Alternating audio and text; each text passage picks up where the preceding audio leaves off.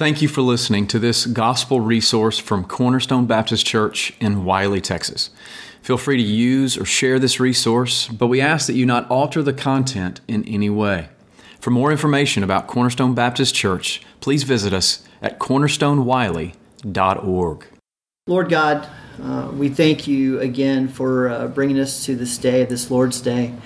Uh, again, that uh, we are amazed at your grace that you are the one who has revealed to us that we lived in the city of destruction, that in our, apart from Christ and in our sins, uh, we were again children of wrath, and that we were again uh, held captive to Satan, and uh, our, we were blind. And yet, Lord God, when we were helpless, you saved us. And that you again uh, joined us with Christ, and that you revealed to us through your word again that um, that we were to flee from the wrath to come, and that, Lord, you pointed us to Christ, to, to the gate, uh, to the narrow path. And so we thank you again that for, for believers here again, that we are on this journey. And again, uh, you are uh, our sufficiency, you are our supply, you're our protection, you're our help. You're, and that we would we thank you and we ask and pray that your Holy Spirit would be our interpreter uh, that you would open your word to us, that you would continually teach us, that you would and, and help us to fix our eyes upon Jesus, the author and perfecter of our faith. So again, we thank you for our time together, and we ask your blessing upon uh, our study of Pilgrim's Progress, and it would glorify you, and magnify you. So again, we thank you for our time, and we ask this in Christ's name we pray. Amen. All right, so we are on a new chapter, and this is kind of the segue is that our protagonist, Christian, was in the slough. And if you were here last week, you remember what a slough was. That's not a cow uh, with a or a animal of some type. Uh, it's a bog. It's a marsh. It's a um, a dirty place. And him and another character fell into it. And what was the name of that other character? Pliable. Pliable. Who said that? Thank you very much. Pliable. I'm gonna have to get some some rewards next time for some of these questions. Yes, pliable, right? And um, so pliable uh, and Christian, they're they're wallowing in the mire. Okay, they're struggling in the mire, and then uh, you know pliable says, "This is too much. Uh, it's too much of sacrifice. It's too hard for me. I'm out of here." He bolts, right? Because he has no burden. And uh, poor Christian cries out for help, and God sends help. the character's name is Help. Come on, people. Yeah, so, and so help comes and help pulls him out of the slough, right? And of course, Christians a little bit uh, miffed about this, saying, well, look, why, why isn't there a sign? Uh, why don't they f- fix this place? Why don't they fill it with dirt and basically not being the, the, the, the, the problem that it is? And then uh, help reminds him is that, hey, there's steps, right? You should have seen it. Uh, and by the way, what does the slough represent? We kind of talked about that last time. What does the slough represent? Remember? It's a place that collects what? Worries and fears. Worries, fears, the conviction of sin, right?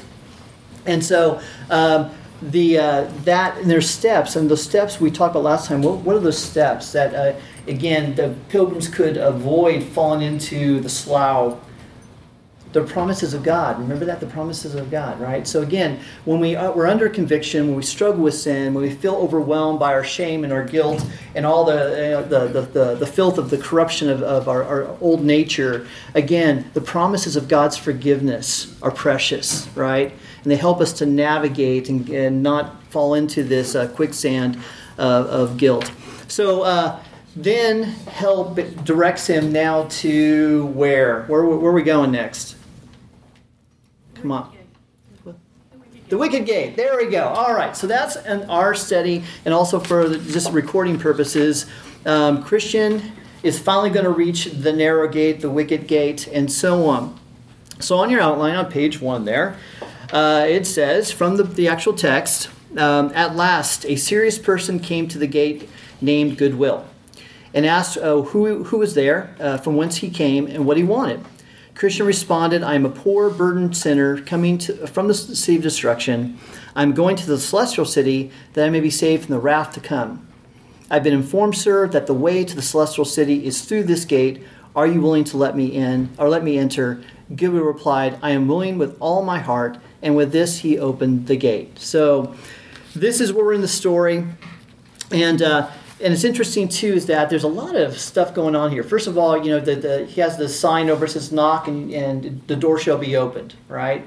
And he gets to the gate and he knocks. And it's interesting is that he has to knock several times. Um, you'd think immediately he'd knock and boom, he's in, right? The door just opens up, right? And so, uh, and depending on the versions that you read, Goodwill shows up and he's kind of like, you know, someone's like, who's there? You know, kind of like he really wants. That's a great voice, right? Um, you know, it's and so he's just not going to open the door for any Tom, Dick, or Harry. He's going to open only open it up for people who are true pilgrims, right? And so, what are the qualities of a true pilgrim who desperately wants to get, go through the, the, the, the, wicket gate or the, the narrow gate? Number one, he confesses to be a poor, burdened sinner. And I like that line here is this declaration qualifies rather than disqualifies Christian.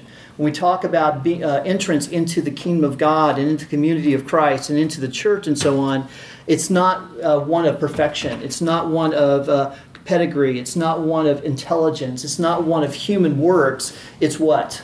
What qualifies you into Jesus? Yes, right. That's right. Um, you have to again uh, confess, admit, and know that you again are in great need of salvation because you're a sinner. And so, uh, and I goes on that uh, in our outline here. It says he knows, Christian knows that uh, he's a wrath deserving sinner, and where he desires to go is Mount Zion, of course, the celestial city.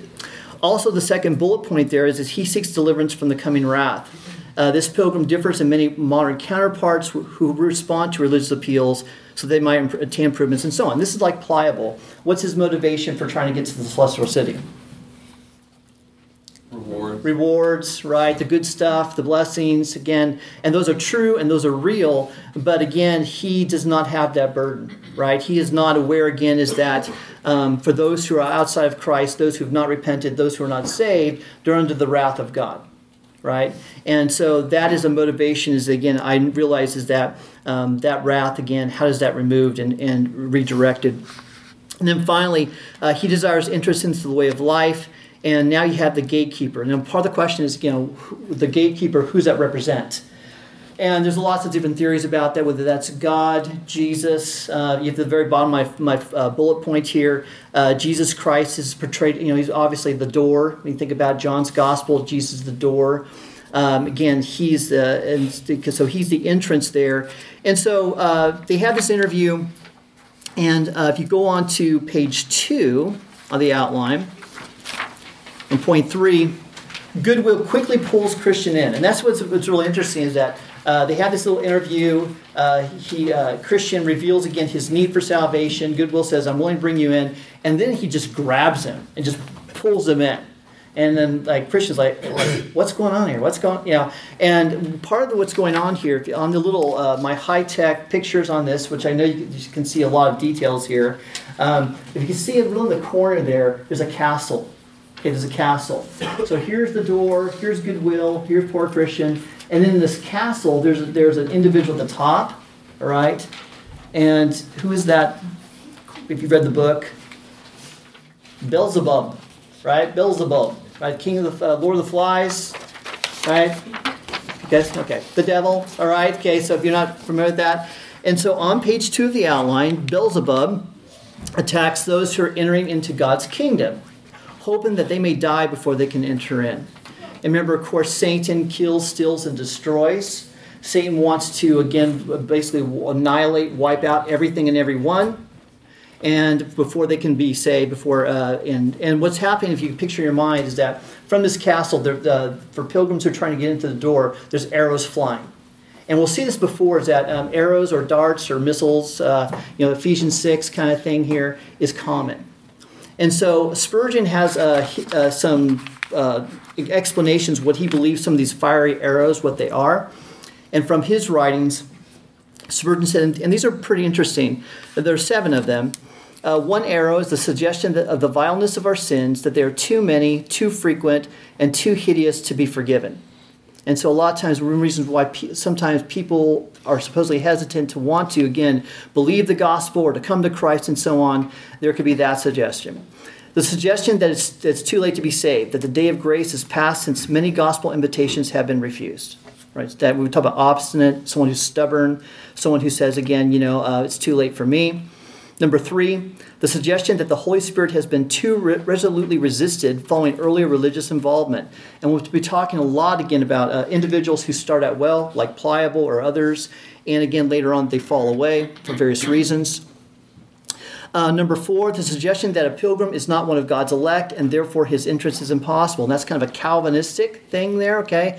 Is that, you know, I'm not one of God's elect. Well, how do you know you're not one of God's elect? And so, but that, that, that mind game we start playing a little bit there is that, um, that uh, you know, I can't be for various reasons.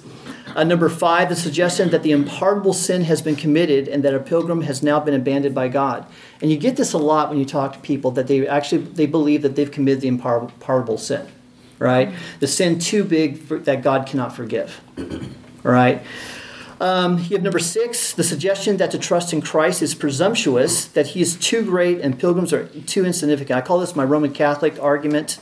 Um, if you're familiar with Roman Catholicism, uh, this idea again is that you know to uh, to have this this idea of uh, understanding that you can actually have assurance of salvation, uh, and that God basically can forgive every sin through Christ. Uh, you know, now that's beyond us, or beyond you know for us to know on this side of, of salvation. And finally, number seven, the suggestion that suicide presents the best way of escape from sin, guilt, and despair. And that's the mo- I would argue the modern argument. A lot of times, again, is that. Um, my life is terrible. I'm in pain. I'm suffering. Uh, there's great, great, great despair, and therefore, therefore, uh, we don't have a view that there's no afterlife, and so let's just end it all now. And those are satanic suggestions. Those are fiery darts. Those are things again that that uh, whether it's in the culture, in the world, non-Christians hear this, or even sometimes Christians struggle with this. These are things that try to keep us from going through the the, the, uh, the narrow gate. Now, the other point here that's going to be controversial, and I, and I was talking to James here a little bit about this this morning, is about when is Christian saved, all right? And you think that typically the popular view is that, well, he's saved when he reaches the hill of deliverance, right? He's got this big burden on his back. He goes through the narrow gate. He has to do a lot of other things too before he eventually reaches this, this hill, right? Where he sees the cross, and then, then there's this, the, the, the, the, tomb at the base of the, of the, the hill. And then it, the, the, the burden rolls off. He's saved, boom, okay. He's, uh, but the, the, the controversy is that um, it, on your line here, so see the two things. A point of considerable controversy uh, was Christian was saved either one when he entered through the wicket gate, or or he was saved when the burden rolled off his back. Because there are a number of people who would say again is that, uh, and these are people who are either theologians or pastors or individuals who would say, well, it was when he went through the gate, right? But he still has the burden. So we have a little bit of a quandary here, all right? And let me to, and probably more, a more famous example of the quandary is of course Spurgeon, who on page three here, uh, he's got a fairly lengthy quote here, but I need to read a, a bit of it because it's interesting. Um, Spurgeon would write, or uh, he's actually preaching this. There are instances on record in biographies, um, there are many, many known to us, and perhaps our own cases are among them, in which coming to Christ is a matter of struggle, of effort, of disappointment, of long waiting, and at last a kind of desperation by which we're, uh, we were forced to come. An interesting couple lines there. You must have read Mr. Uh, John Bunyan's description of how the, the pilgrims came to the wicket gate. They were appointed, remember, by evangelists to a light and to a gate, and they went that way according to his bidding. I have told you sometimes the story of a young man in Edinburgh who is very anxious to speak to others about their souls. So he's going to tell about this story again. This young man who wants to be a missionary, he says, "Well, instead of going to another country, I'm just going to go my own backyard here." Right? So, um, so he's here's this is his uh, his method here. So he, he addresses a an old muscle muscle burr bird fish fishwife. Okay, and it's like, wow and so this is a woman who carries basically fish on her back, like some kind of either a sack or some kind of some kind of rack or something like that. But she's this salty, no pun intended, kind of earthy woman. You know, basically he's trying to. This young man wants to evangelize, wants to present, present the gospel to her, and he looks at the burden on her back, her back, and says, "Okay, this is my my bridge. This is my way to communicate with her." All right. So he goes on and says, uh, Here you are with your burden. I, she said. He asked her, do you, do you ever feel a spiritual burden? Yes, she said, resting a bit. I felt the spiritual burden years ago before you were born, and I got rid of it. uh, got rid of it too. But I did not go the same way to work that Pil- Bunyan's pilgrim did. Our young friend was greatly surprised to hear her say that and thought she must be under grievous error, and therefore begged her to explain. No, said she, when I was under concern of soul, I heard a true gospel minister who bade me to look to the cross of Christ, and there I lost my load of sin. I did not hear one of those milk and water preachers, wow, milk and water preachers, like Bunyan's evangelist. How, said the young friend, did you make that out? Why, that evangelist, when he met the man with the burden on his back, said to him, Do you see that wicket gate? No, said he, I don't. Do you see the light? I think I do. Why, man, said she, he should not have spoken about wicket gates or lights, but he should have said, Do you see Jesus Christ hanging on the cross? Look to him, and your burden will fall off your shoulder. He sent that man around the wrong way, and he sent him through the, uh, to the wicket gate, and much good he got by it, for he was likely to have been choked in by the slough of despond before long. I tell you, I looked once at the cross, and away went my burden. What, said the young man, did you never go through the slough of despond? Ah, uh, said she, many a time, more than I care to tell. But at the first I heard the preacher say, Look to Christ, and I looked to him. I have been through the slough of despond since that, but let me tell you, sir, it's much easier to go th- through that slough with your burden off than it is with your burden on. And it's a very interesting line there. And so it is. Blessed are those whose are they whose eyes are only and altogether on the crucified. The older I grow, the more sure I am of this. This is a, a Spurgeon speaking. That we must have done with self in all forms and see Jesus only if we are to if we be at peace. Was John Bunyan wrong? Certainly not. He was describing things as they generally are. Was the old woman wrong? No, she was perfectly right. She was describing things as they ought to be, and as I wish they would uh, wish they were always were. Still, the experience is not always as it ought to be, and much of the experience of Christians is not a Christian experience. So, again, you can meditate on that, think about that a bit here, because we've been talking a lot about that different uh, Christians have different experiences spiritually, right?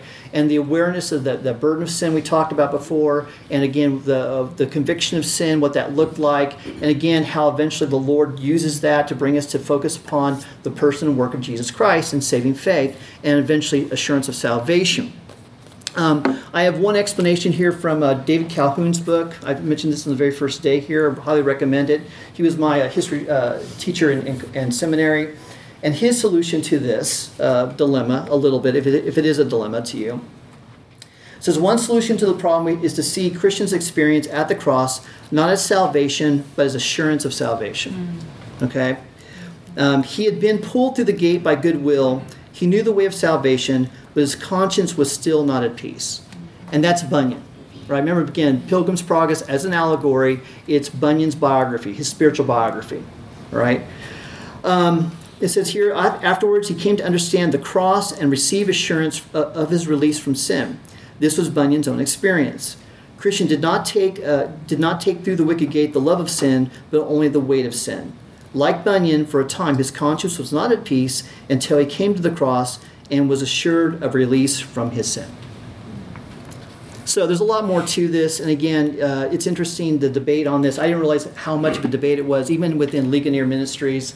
Uh, you've got um, when they do conferences, sometimes Derek Thomas, or Derek, yeah, uh, Dr. Derek, Derek Thomas, he has his particular view. Sinclair Ferguson has his particular view. It's like ah, okay. So you get the idea there. All right. Uh, any questions up to this point? Any controversy at this point? We're going to say, I'm going to say on record that I believe again that again Pilgrim is saved going through the gate, all right, and eventually, and it will be. The lack of assurance is a huge issue in Pilgrim's Progress, all right, and it will get better and better. Uh, and of course, but most people, from a popular view, they look at uh, again when he reaches the hill, the burden falls off. That's when he say again, it's um, you can. Uh, have your view on that. All right, so what we're going to do is we're going to move on. I'm going to jump here a little bit for the sake of time on to page five. Now, Mr. Goodwill is going to have a conversation because they always have these conversations in Pilgrim's Progress. And Goodwill's going to talk to Christian, and he has an interesting question How is it that you came alone? How is it that you came alone? And um, if you look to uh, point B there, it says, Goodwill is delighted to see Christian within his gate, but his heart goes on, out beyond, Christ, uh, beyond Christian. as he asks, How is it that you came alone? Okay, and I always thought it was interesting too is that uh, it's a little bit almost like it's interesting uh, in the voice or in the wording again. It sounds again like, I'm glad you're here, but why are you alone? Why are you alone? Right? And I was just thinking about that uh, in the Christian life is that a lot of times we start out with companions. We start out with people. I mean, think, for example, when you're young and you have your, your posse, your Jesus posse. Okay, and so uh, these are individuals that you went to youth group with, went to church with, you know, you did uh, a lot of activities with, and so on and so forth, and you're all pretty much at the same place in some form or fashion. You all love Jesus, you're all professing Christians, you're all. Um, uh, involved in very similar activities, maybe it's uh, evangelism, feeding the poor, whatever, and then you get older and you start realizing that your friends that you had this exact same experience with, they're not following Christ, or they're in a different place, or, or they're, uh, and you when you come into contact with them years later, you realize that you're the last man standing. Right? It could be also it could be anything. It could be a, uh, whether as a, as a growing up in the church. It could be in a family, right? Because a lot of times uh, you can have a Christian family and different things happen, and you start feeling again as like um, you know most of my family has fallen away, or they, their their profession of faith was not real or didn't uh, didn't uh, um, continue. And again, I feel like I'm alone, right? And so the same thing again. So Goodwill asks him, "Why are you alone?" And poor Christian basically says, "Look." Um, everybody knew about my pilgrimage. The whole town knew about this. They, um, they heard again that, that what I was saying is that our city is in the city of destruction. And then he has an interesting line there is that um, that's in point C. Uh, Goodwill says, Did any of them know of your coming? And they did. Uh, but the interesting thing, too, is he asked him about his family. He says, Where's your family at? And I just thought that was heartbreaking again because you'll see this over and over again in these interviews that the interviewees will ask Christians, Where's your family at? And you can feel again with, with Christians, there's a heartbreak there. Is that, you know what? Um, I shared the gospel with my family. I, I, shared them what was written in the book. And instead of them believing and being with me on this pilgrimage, where are they? They're sitting, they, they mocked me. They, they rejected me. They thought I was crazy, right? Um, and they're still in the state of destruction. Now, the good news, of course, is that eventually in part two of the book, that entire family, Christian's entire family, will basically do the exact same thing Christian's doing, right? But unfortunately, Christian doesn't know that, right? So, um, and then one more person too is that as uh, Christian's recounting what uh, his journey up to this point, he mentions obstinate and pliable. So here's pliable again, right?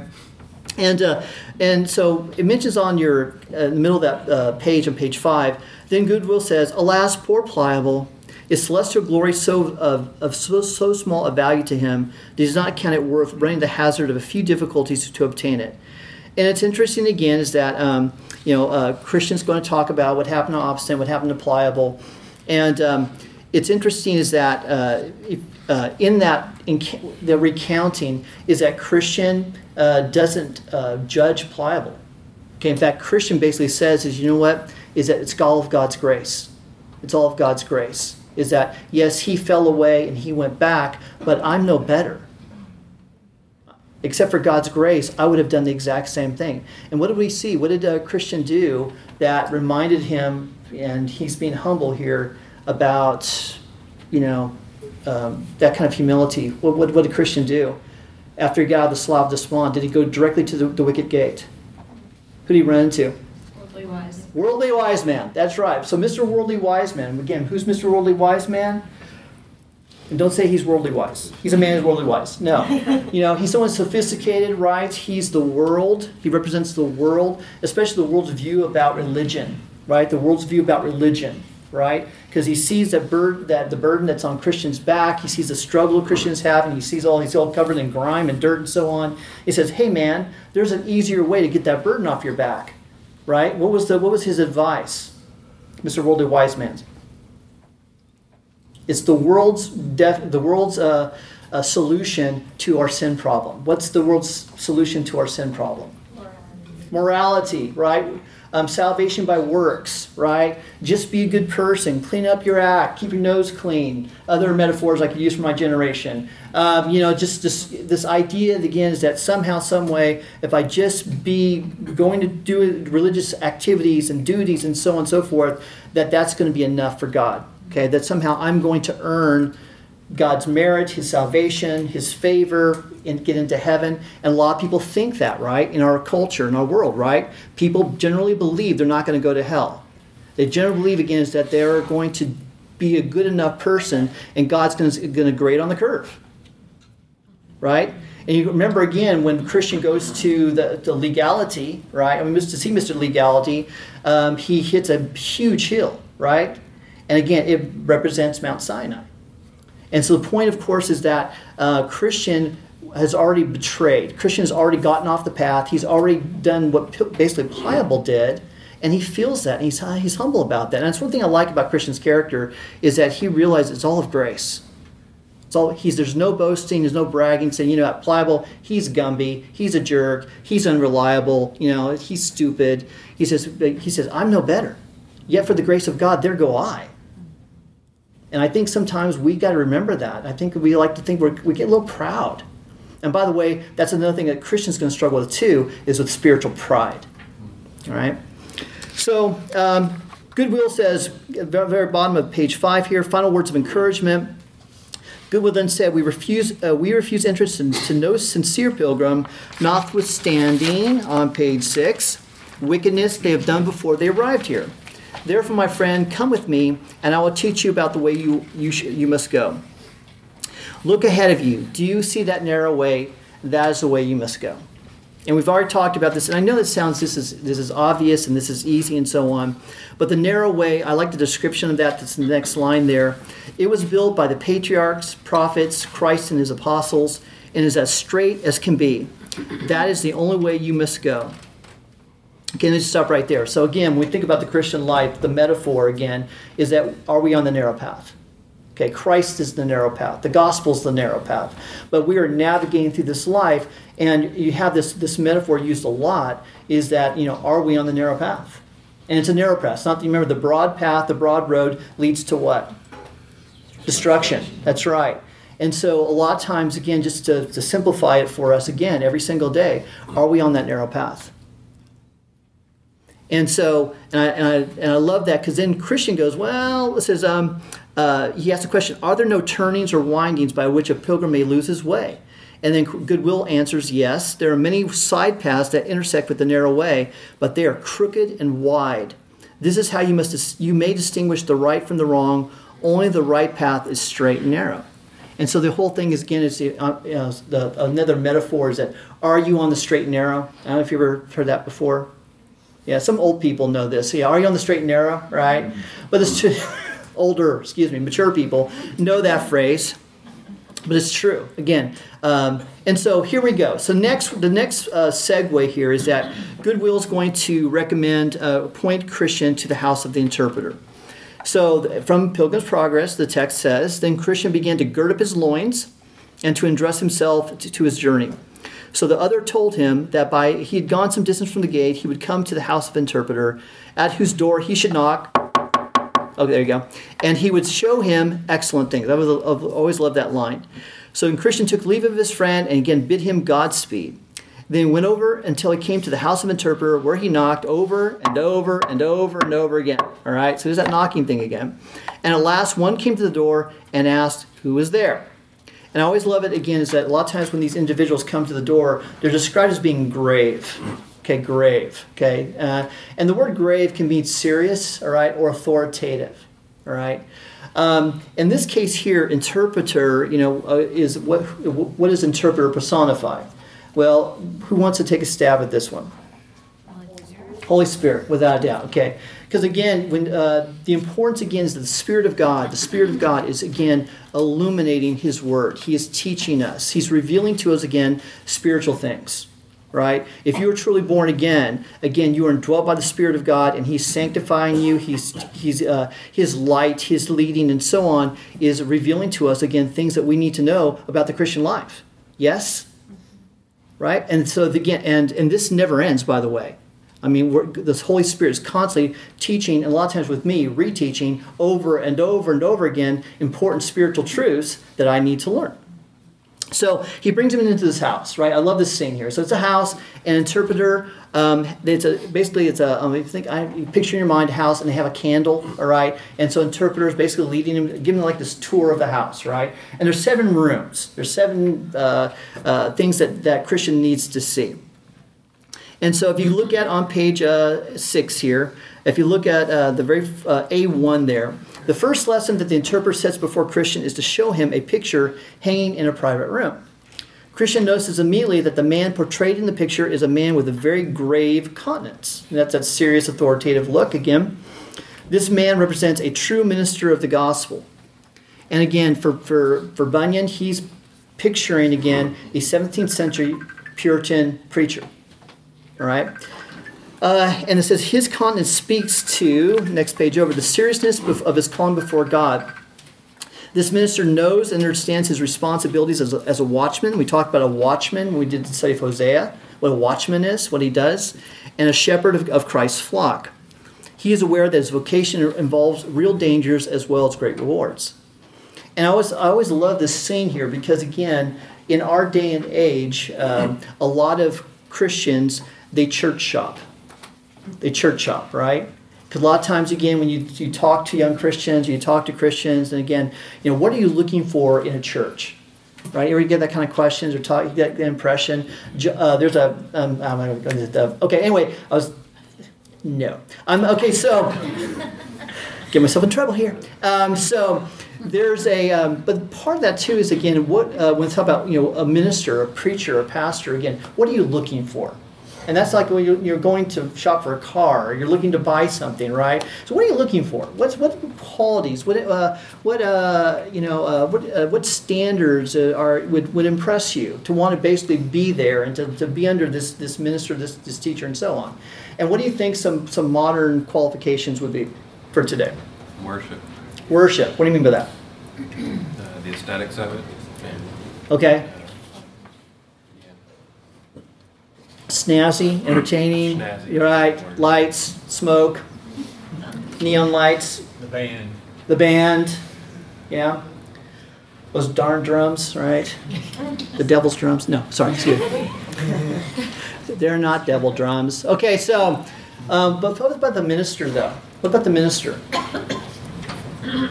the ones that are popular, the ones that are famous, the ones that get all the attention, what, what are they like? They say things that don't hurt your feelings. That's right. They make you feel good, right? They make you feel good, right? What else? They're entertaining, right? They're almost like they're entertainers. They get up there, you know, they kind of do their thing. They got the look, right? You gotta have the look, right?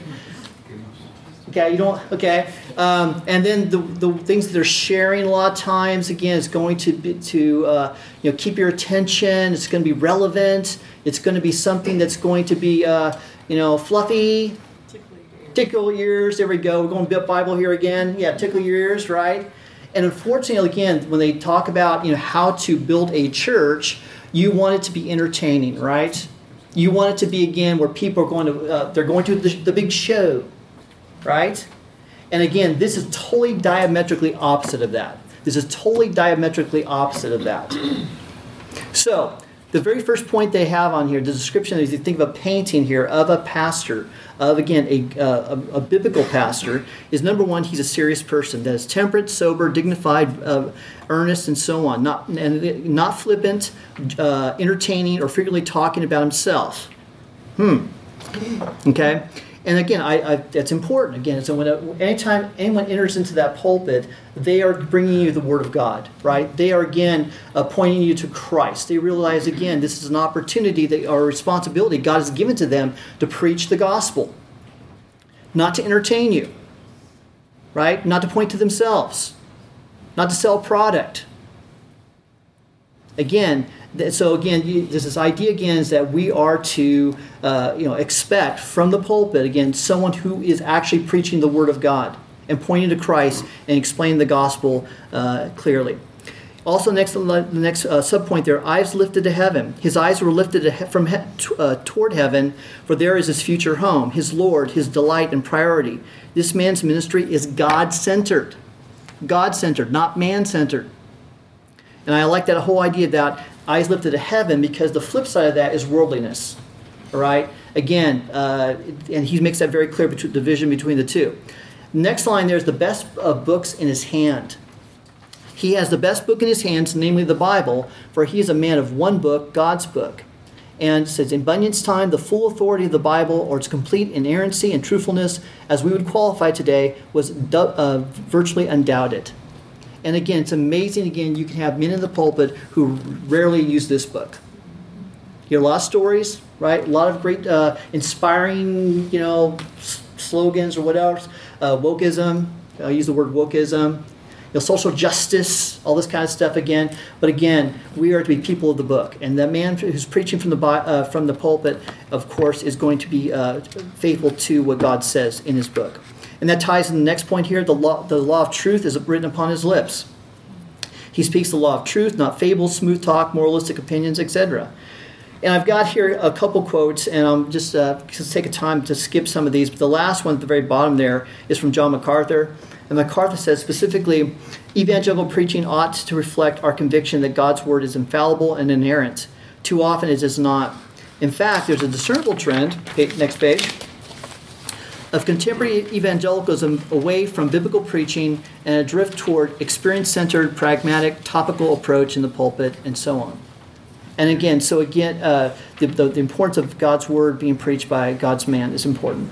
He pleads with men. Next point there. He pleads with men to be reconciled to God. We'll look at 2 Corinthians 5 later on. He is in earnest concerning the souls of men, appearing guileless while ministering with gentleness, fond affection, yet bold, serious appeals. And I love that again is that um, he is um. He's conveying urgency. All right. Again, today is the day of salvation. That anyone who's entering into that church again is going to hear the gospel and to realize what's at stake. Right. The world behind his back. We've already talked about it before. He has put the world behind his back rather than in front of his heart. This is not a justification for monastic isolationism, but rather an indication of his renunciation of the world, yet while, yet while living and witnessing to the world. We hear this all the time again, is that the world we, we're, you know, we're to be in the world, but not of the world. And again, he's, um, he's uh, identifying, again, the, the, the things that are going on in the world, which are opposite of the gospel and of Christ. And then finally, the glory of his reward is in the next world. He has a crown of gold over his head, representing that prospective reward of recognition for his faithfulness. While the world may deride such a narrow minded minister or fundamentalist in today's terminology, yet we have here God's high estimate of him. I love that line there God's high estimate of him. Having a, a godly preacher, a faithful preacher of the word, is a gift, is a gift. And also, too, we need to be praying for our preachers and for the, anyone who's in that pulpit, be praying for them right? Instead of criticizing all the time. I'll just leave it at that. Um, the next line says, Now you have showed you this picture first, because the man who, who it portrays is the only man whom the Lord of the celestial city has authorized to be your guide in all the difficult situations that you may encounter along the way. Therefore, pay attention to, to what I've showed you and carefully weigh in your mind what you've seen, least in your journey, you meet with some who pretend to lead you along the right way, while in reality, their way leads to death. It matters who's in the pulpit. Then, and you have lots again verses that, that tie into this when we talk about the dangerous uh, false spiritual guides. Uh, I'm just going to read, uh, obviously, from Matthew chapter 24. Jesus says, and uh, many false prophets will arise and mislead many. And the tickling of the ears, we already talked about that, and so on. Uh, you have the Apostle Paul in Acts 20 uh, to the Ephesian elders. Paul says to them, Be on guard for yourselves and, all, all, and for, your, for all the flock, among which the Holy Spirit has made you overseers, to shepherd the, the church of God, which he purchased with his own blood. I know that after my departure, savage wolves, wolves will come in among you, not sparing the flock, and among your own selves men will arise, speaking perverse things to draw away the disciples after them. And these are warnings that we, uh, we constantly need to be to, to hear today. All right, any questions on the first scene, the first picture? Okay, easy. Start with the dusty room. Okay, this may be some of your houses, I do not know. Okay, so he took him by the hand and led him to a very large parlor that was full of dust because it was never swept. The which, after he review, reviewed a little while, the interpreter called for a man to sweep. Now, when he began to sweep, the dust became so abundantly to fly about that Christian was almost there, therewith been choked. Then he said uh, the interpreter to a damsel that stood by, Bring hither the water. I love that. Bring hither the water and sprinkle the room. And which, when she had done, it was swept and cleansed with pleasure. Okay, remember this is allegory, right? So uh, the the parlor represents the heart of man, right? That's the very first line there. And the dust is original sin and corruptions which have defiled man and made him unfit for the presence of God. Okay, it's filthy, it's dirty, it's a bunch of crud in there. Okay, and uh, so what's going to happen is that uh, here comes the law.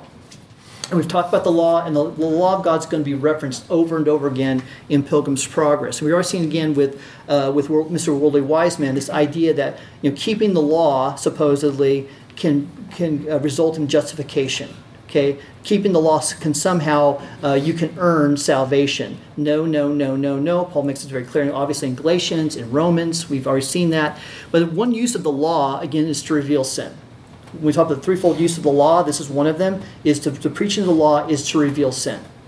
And so in point B here is Bunyan portrays here a simple illustration. The essence of Paul's teaching in Romans concerning the relationship between the law and the gospel. The man who comes in to sweep is the law. While the law is holy, righteous, and good in that it is a reflection of God's perfect character, it cannot and was never meant to save men from their sins. The law defines sin, and then Paul's going he makes reference here to Romans chapter 7 and uh, I'm going to just kind of skip this for the, the, point of time, but you understand this. Okay, again, when the, the when the, the law is being preached, again, it God by the Holy Spirit reveals uh, what's inside, what's inside, and makes its situation worse. In fact, it's interesting that the illustration there is that when the sweeping's going, right, and the, the, all the dust is in the air and so on, you know, here's Christians choking on it, right? And again, this the idea is that when God's revealing the crud that's in our hearts, the sin that's in our hearts, and, and how bad it is, again, it's, um, it's, it's, a, it's a mess and makes things even worse. And so it's interesting, again, you have some illustrations. Uh, I've heard a lot of times in preaching uh, the law, and, uh, and these are the, the next points here, the bullet point here for illustrations. Uh, you got three real quickly. Number one, the law does not cleanse. It encourages and strengthens sin, like a, a park bench sign that warns against about wet paint, okay, or you know, the sign says don't walk on the grass, right? What happens? You see the sign and you walk on the grass. You get the idea. Okay. Um, they also, the law is like an x ray machine that can reveal hidden depths. It's like a scalpel that can cut, probe, and lay bare deep seated corruption. It's like a magnifying glass that can enlarge concealed disorders. It is a stick that can stir up sediment in a seemingly clear glass of water. And then finally, the law is diagnostic. Again, it, it, it, makes a diagnosis, again, of what's inside. And what's inside is terrible. It's, what's inside is terrible. And again, only the gospel is going to be, again, and that's the next line there. Not, in fact, we'll move on to the next page here. The damsel with the water is the gospel. If you look over on page 10, the very top there, once the law has failed to cleanse the room, a damsel came and sprinkled the room with water. The damsel represents the gospel, which can take a heart clouded by sin and misery and bring forgiveness, cleansing, and peace. Okay, any questions on the, the cruddy room? No. All right, one more, and then we'll be done for today. Let's talk about children. Two children. And I'm not talking about your family, hopefully, but you have two children. I saw more, I saw more of in my dream that the interpreter took him by the hand and had him into a little room which sat two little children, each one in his chair. The name of the elder was Passion, and the other was uh, the other the other name of the other was Patience. Passion seemed to be much discontented. Sounds familiar, and but Patience was very quiet. All right, so you've got two children, and they're t- they're they're totally different. Okay, you have Passion on one side, and then you have Patience on the other.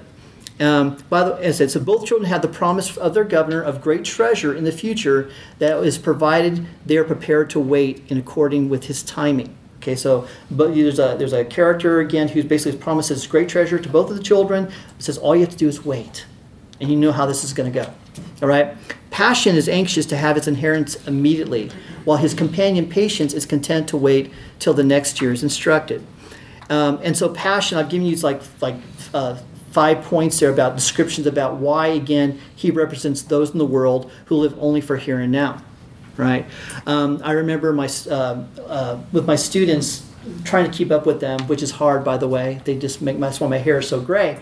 Um, and uh, one of the things is slang. They try. They all the times like uh, I can't keep up with their music. I can't keep up with their slang and other things as well. And so they'll come in and they'll like say something, right? And I have no idea what they're talking about. And so one of them, uh, not too long ago, was YOLO. YOLO. Okay, not GOLO, it was YOLO. All right. And I said, what in the world? And they wrote it on the board. So I, so I understand. It's okay, tell me what that means. So for those of you who are out there who are younger, what is YOLO? Let's get only live once. That's right. So again, that's an old idea again, right? But they think it's new, all right? They always think it's new, all right? And again, that's passion, all right? In our day, going back, uh, you know, whole thing about uh, Robin Williams, the, the movie, The Dead Poet Society, Seize the Day. Remember that? Seize the Day? Look yeah, yeah, right. That also, um, okay, anyway, the idea. Uh, also, uh, Veruca. If I use the word Veruca, salt. You know Veruca? Willy Wonka and the Chocolate Factory. Someone knows Veruca, that's right, because it's a morality play. Willy Wonka is a morality play, all right? And Veruca is that rude, passion girl, all right, who wants it now. Remember, she always wants it now, okay? Yeah, I want it now, right? Okay. Yes, and you know what happens to her because of that. Um, and the whole point, of course, is going to be t- contrasting between the temporary and the eternal. The temporary and the eternal. Um, we already looked at uh, Hebrews chapter 11, for example, where it talks about what is faith, and faith is assurance of things hoped for, and the conviction of things not seen. And that second line there, the conviction of things not seen. And one of the, the, the great things about being a Christian is God's promising us things that we have not seen yet. All right? Um, I, one of my favorite verses is 1 Corinthians chapter 2, verses 9 and 10. But in verse 9, the Apostle Paul writes, Things which eye has not seen, and ear has not heard, and which have not entered, entered the heart of man, all that God has prepared for those who love him. Right? So, eyes not seen, ears not heard, which have not entered the heart of man, all that God has prepared for those who love him. All right? And so we have, God is saying over and over and over again, the best is yet to come. Right? No matter, and everything in this life, as you already know, is temporary. Everything is fading away. Right? It's a vapor, it's a mist. Right? Um, and that this world is not our home, and so we're, you know, we're patience. Now, on the flip side of that, you have passion, who's a rebel. Uh, they want it all now, YOLO. Um, there's a, they make uh, fun of those who are waiting for again for treasure, an eternal treasure. Um, they're a child of this world. Their appetites, their desires, again, are worldly. And then finally, again, they're, they're indulgent. And so you can kind of read through that you can see that. The next line there patience depicts those who have their hearts conquered by grace and subdued by God's Spirit. Patience is content to wait for the best things, things that are lasting and eternal. Um, and again, I highly recommend taking a look at 2 Corinthians chapter 4, verses 16 through 18, where Paul talks about that. Um, in fact, I'm going to end it with that just today. I'm just, it's a good place to stop. Let me just go into that real quick. These are some of my famous, uh, favorite passages. I guess I keep saying that, but that's good. We should all have favorite. These are the steps here. And Paul says in uh, chapter 4 of 2 Corinthians, Therefore we do not lose heart. Though our outer man is decaying, yet our inner man is being renewed day by day. For momentary, light affliction is producing for us an eternal weight of glory far beyond all comprehension. While we look not at the things which are seen, but the things which are not seen. For the things which are seen are temporal, but the things which are not seen are eternal. And you can just think about that, contemplate on that, meditate on that. And again, and I do. And Paul's going to go on in chapter 5 talking about um, that we groan. We groan. Okay, this idea that we live in this body of death and we want to be clothed, right, with immortality, right, to be in that, to be in that glorified state, to be with Christ, and to receive the inheritance I mean, Paul and the scripture talk a lot about that. That, that which we, we, we hope for is an inheritance, our portion, right? All that God has for us. And this world, there's no comparison between what's in this world compared to what God has for us, right, in Christ. And I'm going to stop at that for today.